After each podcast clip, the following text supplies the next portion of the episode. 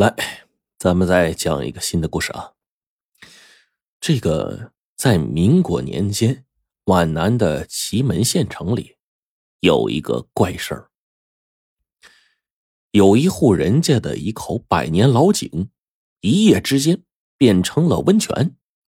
就在这户人家，哎，为这个意外而惊喜的时候，一家人又在一夜之间死于非命了。全家人的身上啊都没有伤痕，但是每一个人的脚掌上都有一个针眼大小的一个小孔。经过验尸才发现，他们都是中了一种罕见的毒，而这种毒呢又无从查证。那么这样一来，这个案子就成了一个悬案。一时之间，街上是谣言四起。说他们一家呀，准是得罪了什么恶鬼，遭到了报复。那从此以后，这家院子就成了一个没人敢进去的荒原。所有人都相信这家人是遇上鬼了，但只有一个人不信。他呢，就是住在隔壁的大商人马天元的女儿竹叶。竹叶呢，这年十五岁。是个特别的女孩，马天元常常拿女儿开玩笑，说她呀是一条蛇托的生。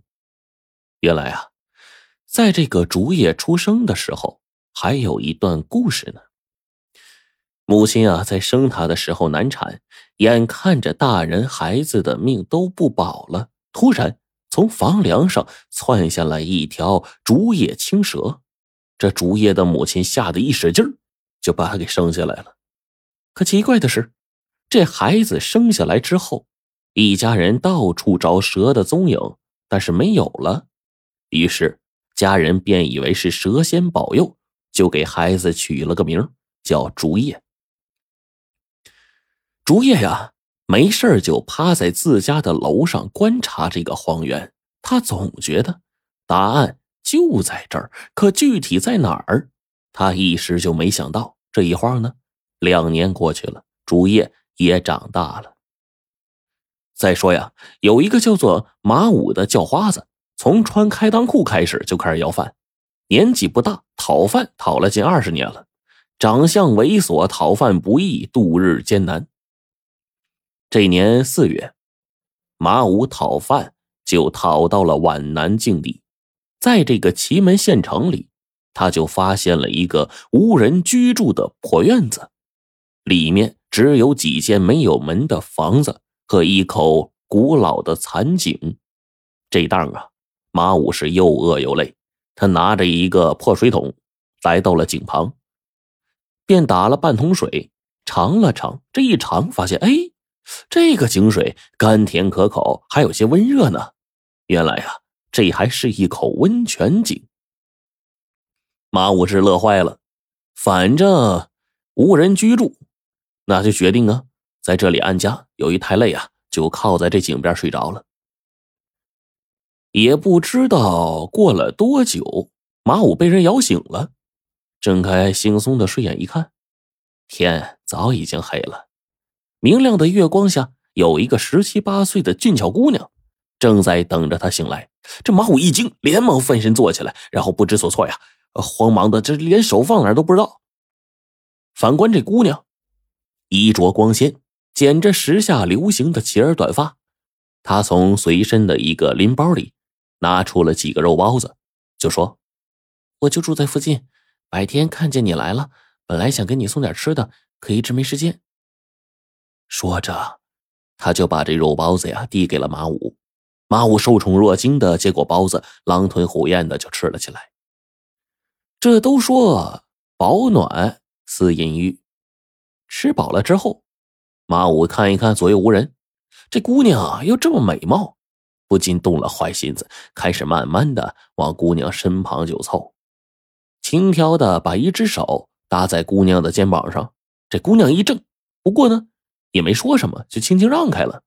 他快步走到古井边，对着古井里悠悠的说：“宝贝，上来吧，这儿有一个大活人，够你大吃一顿的了。”说完，那姑娘回头冲着马武诡异的一笑。破屋，古井，美人。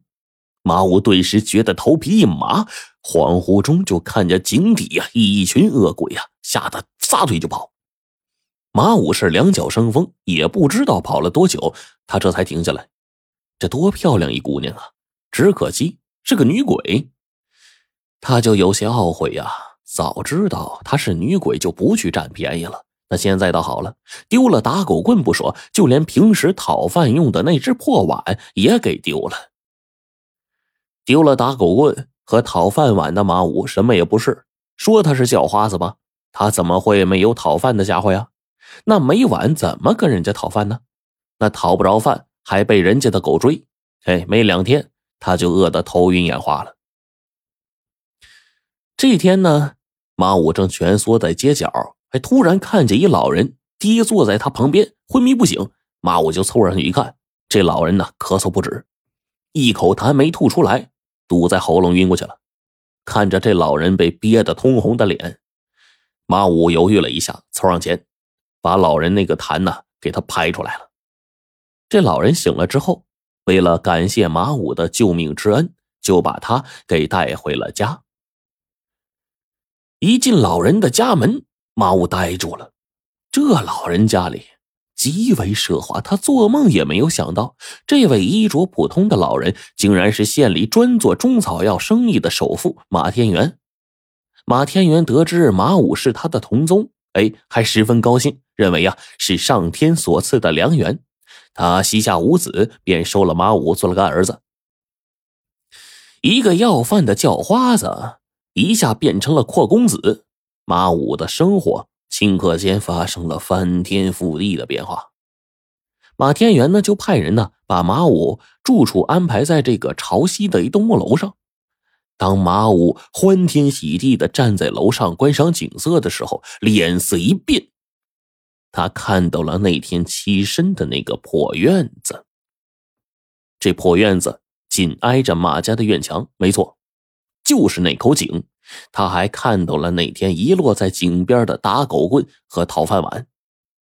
让马武大吃一惊的是啊，马武在大厅吃饭的时候遇见了一个神秘的漂亮姑娘。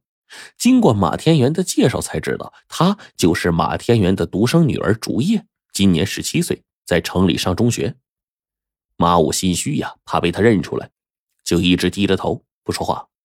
而竹叶虽然认出马武就是那天对他非礼的叫花子，可听说他救了父亲一命，竹叶也就不再计较了。看着可爱的竹叶，马武在心里呢暗暗给自己定了个目标，就这辈子一定要得到竹叶。为了他，马武开始奋斗，从此呢跟着马天元认真的学着做生意。